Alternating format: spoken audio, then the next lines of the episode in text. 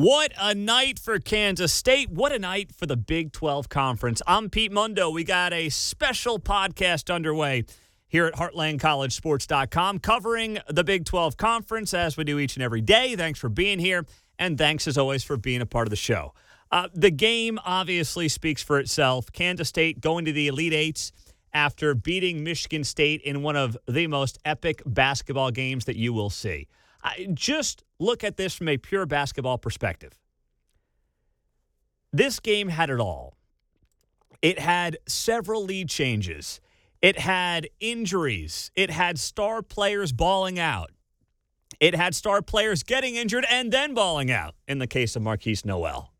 You had storylines upon storylines. The legendary head coach Tom Izzo, who's been to more Sweet 16s than you can count.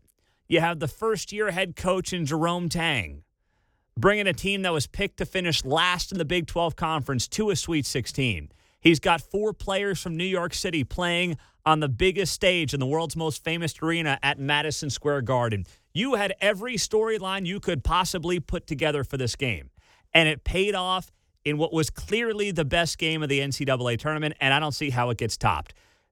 Tell me all you want about Fairleigh Dickinson and Purdue, a 16 1 upset. I get it. That's a great story.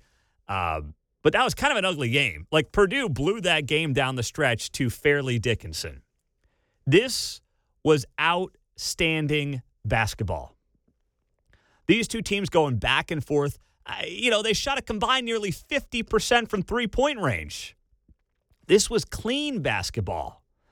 There were not a lot of turnovers. Kansas State had five turnovers on the night. This is a team that was one of the worst turnover teams in the Big 12 all season long. It was clean, it was efficient, great shooting, big plays, bank shots. I mean, the whole thing. You could not write this script. That's how good it was. And K State, of course, comes out on top with the 98 to 93 win over Michigan State in the Sweet 16 on Thursday night as they punch that ticket to the Elite Eight and they'll be playing for a trip to the Final Four at the Garden Saturday, uh, early evening, late afternoon, whatever you want to call it, against FAU, Florida Atlantic. Now, the story of the game, of course, is Markquis Nowell. Uh, the game that he put on 20 points, 19 assists. That's an NCAA tournament record. Uh, he sprains the ankle. He comes back. And by the way, the ankle got stronger as that game went on. At first, I'm like, I don't know how Markquis Nowell is going to compete I don't know how Markquis Nowell is going to be able to, you know, get through this thing. I wasn't sure if he was going to be able to do it. But he did it. And he got stronger and stronger and stronger. And it was so fun to watch. But eh, here's the thing, you know, as I'm thinking about this game, a guy who is probably going to be forgotten. And I don't mean that as an insult, but when people think about this game a few years from now, even most K State fans are going to think of Markquis Nowell. Kansas State does not win this game without Massoud. Without Massoud hitting what, four of six from three point range, Kansas State does not win this game. He had the huge baseline jumper that was ultimately Nowell's 19th assist. That was, of course, the record setting 19th assist. Um, but he had some big three pointers as well. Without the 15 points from Massoud, the Wildcats don't win. That guy hits some enormous threes in that game. And it's amazing how when you win a game, the storylines completely change. Like K State blew a five point lead with 90 seconds left in regulation. Markquis Nowell took some horrible shots over those 90 seconds. K State got out of doing what K State does over those 90 seconds of basketball and it almost cost him a trip to the Elite Eight in one of the most epic games you're going to see. We're not talking about that. Now, we should, because Kansas State is not going to get to a Final Four doing what they did the last 90 seconds of that game. I, you just, you cannot afford to do that. But for now, we're basking in the glory of what was an absolutely incredible effort and an incredible game uh, for the Kansas State Wildcats and for the Big 12 Conference at large. You just cannot beat what happened in that game, how impressive that was from uh, a basketball perspective, and what it means for Jerome Tang, who wears his faith on his sleeve. It is refreshing to see that from a guy at that level. He doesn't apologize for it. It might make some media members uncomfortable, but that's who Jerome Tang is. And Kansas State is going to let Jerome Tang be who he is. They should. He says all the time he's a man of faith. He's a Christian, but he respects all faiths and he wants guys to be a part of that. He wants to mold these young men. Beyond just winning games, it's refreshing to see this in college athletics. Compare Jerome Tang to Nate Oats, the Alabama head coach, who's got a player who allegedly is involved, and uh, not involved, but allegedly delivered a gun to a teammate who ultimately, allegedly, I'm going to keep saying that word, killed a young mother. Didn't miss a minute of play. Now, Jerome Tang and Nate Oats could end up meeting in a Final Four. I don't want to get ahead of myself here, but I'm just saying that could happen. And what a comparison that would be. No one's going to actually tell that story because media would be afraid to tell that story.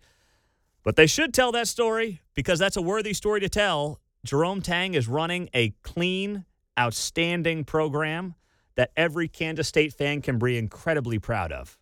It doesn't mean he's not going to have kids that don't eventually screw up. That happens, you know, to college coaches all over the country. Um, but it's also how you handle these situations. And boy, is Jerome Tang just fun to watch and so easy to root for. This whole team is easy to root for. Now, the other part of uh, Thursday night that cannot be missed and should not be forgotten. This is a day that when we talk about the Big 12 and the future of the Big 12, this is the kind of day that is going to make a difference. Now, what do I mean by that? Yesterday was a dream for Brett Yormark, I believe. I haven't talked to him about it, but I believe that Thursday was a dream for Brett Yormark. We know that Brett Yormark wants to own college basketball in this conference. And he also wants to develop a coast to coast presence, including New York City. We've all seen the rumors about, you know, Big East teams maybe leaving for the Big 12 and kind of having basketball schools, having football schools, and going from there.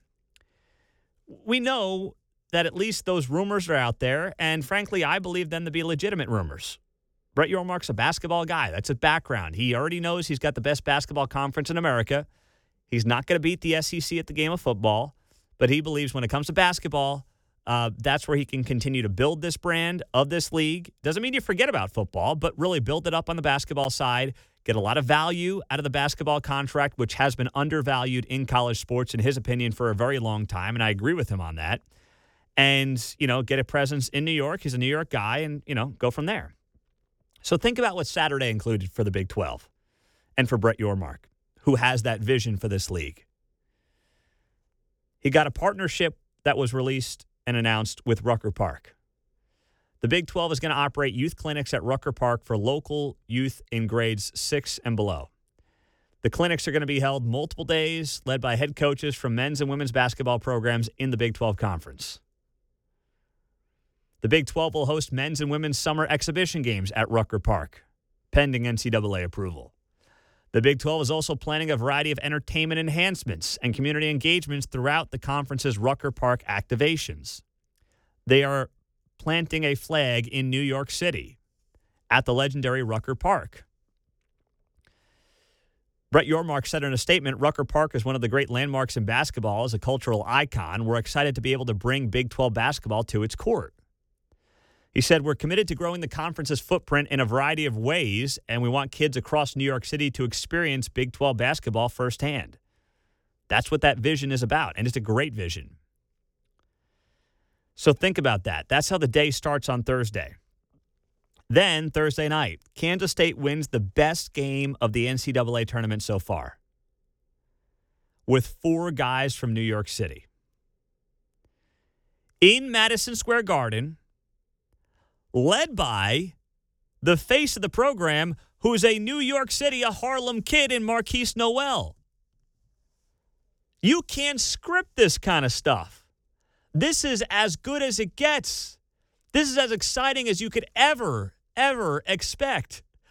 In one single day for the Big 12 and Brett Yormark, based on what his vision is for this league and what he wants this league to be as time goes on. And it's very clear Brett Yormark's not going down to, uh, you know, a basketball court, a blacktop in Dallas or Oklahoma City or Kansas City. Guys going to Rucker Park for a reason. And then that very same night, as that Rucker Park deal gets announced, you have a Big 12 team in the world's most famous arena winning an epic game led by a New York City kid. What more could you ask for? And if you didn't see it, it's up on our Facebook and Twitter pages, and it's also on the website. Markquis Nowell, back page of uh, the New York Post and back page of the New York Daily News. The headline on the back page of the New York Post, The King of New York, and the back page of the Daily News, King of Manhattan, parentheses, New York and Kansas. That's very good. I'm more of a post guy than a Daily News guy, but I'll give the Daily News the edge on that headline. Uh, that's very good. And I put this up on our Facebook page. Now, I, I uh, worked in New York for several years, as many of you know, at uh, CBS Sports Radio and WFAN Radio and uh, Fox News ultimately before making the move out here to Kansas City. So uh, I saw some comments from K State fans saying, you know, if it was any other team, they'd have K State on the front page of the newspaper. Okay, just so you know, that's not how it works. I know we're fans and we all want to be offended by something, but that's not how it works. The front page of newspapers like the New York Post and the Daily News is for news. The back page is for sports.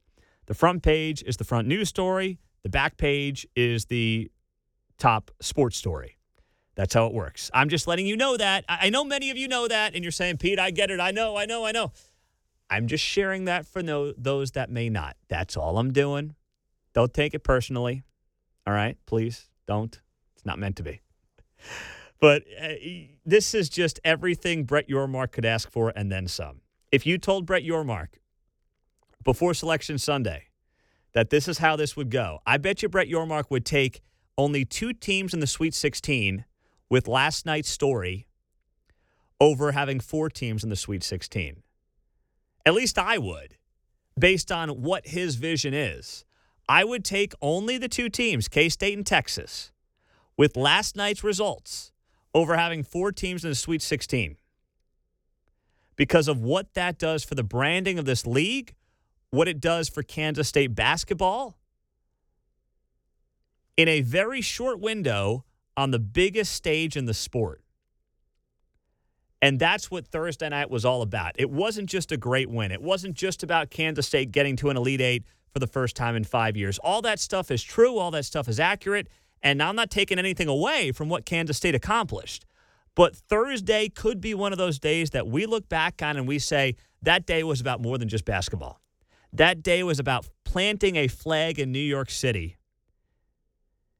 In what is still, I would consider, I know the talent out of New York is not what it was a generation ago. Most people would probably tell you that Washington, D.C. and the surrounding area has more high school basketball talent, depending on who you ask.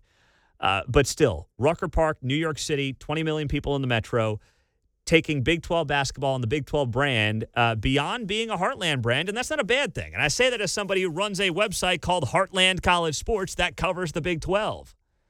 Having a national brand, a national vision, is going to be good for the future of this league.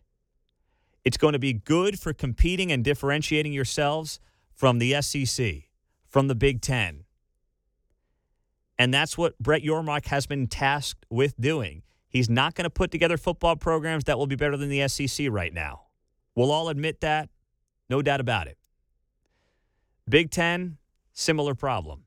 But what he can do is be younger, hipper, cooler, as they want to be, build that basketball brand, and do it beyond the official footprint or the unofficial footprint of what we consider the Big 12 being. And that's what Thursday was all about. And what an absolutely outstanding day it was for Kansas State and for the Big 12 at large. We should all be excited about what uh, what it was about on Thursday night at Madison Square Garden, and K State looking to punch that Final Four ticket on Saturday night. Hey, uh, on the podcast, do me a quick solid if you could before the weekend or on the weekend, depending on when you're listening.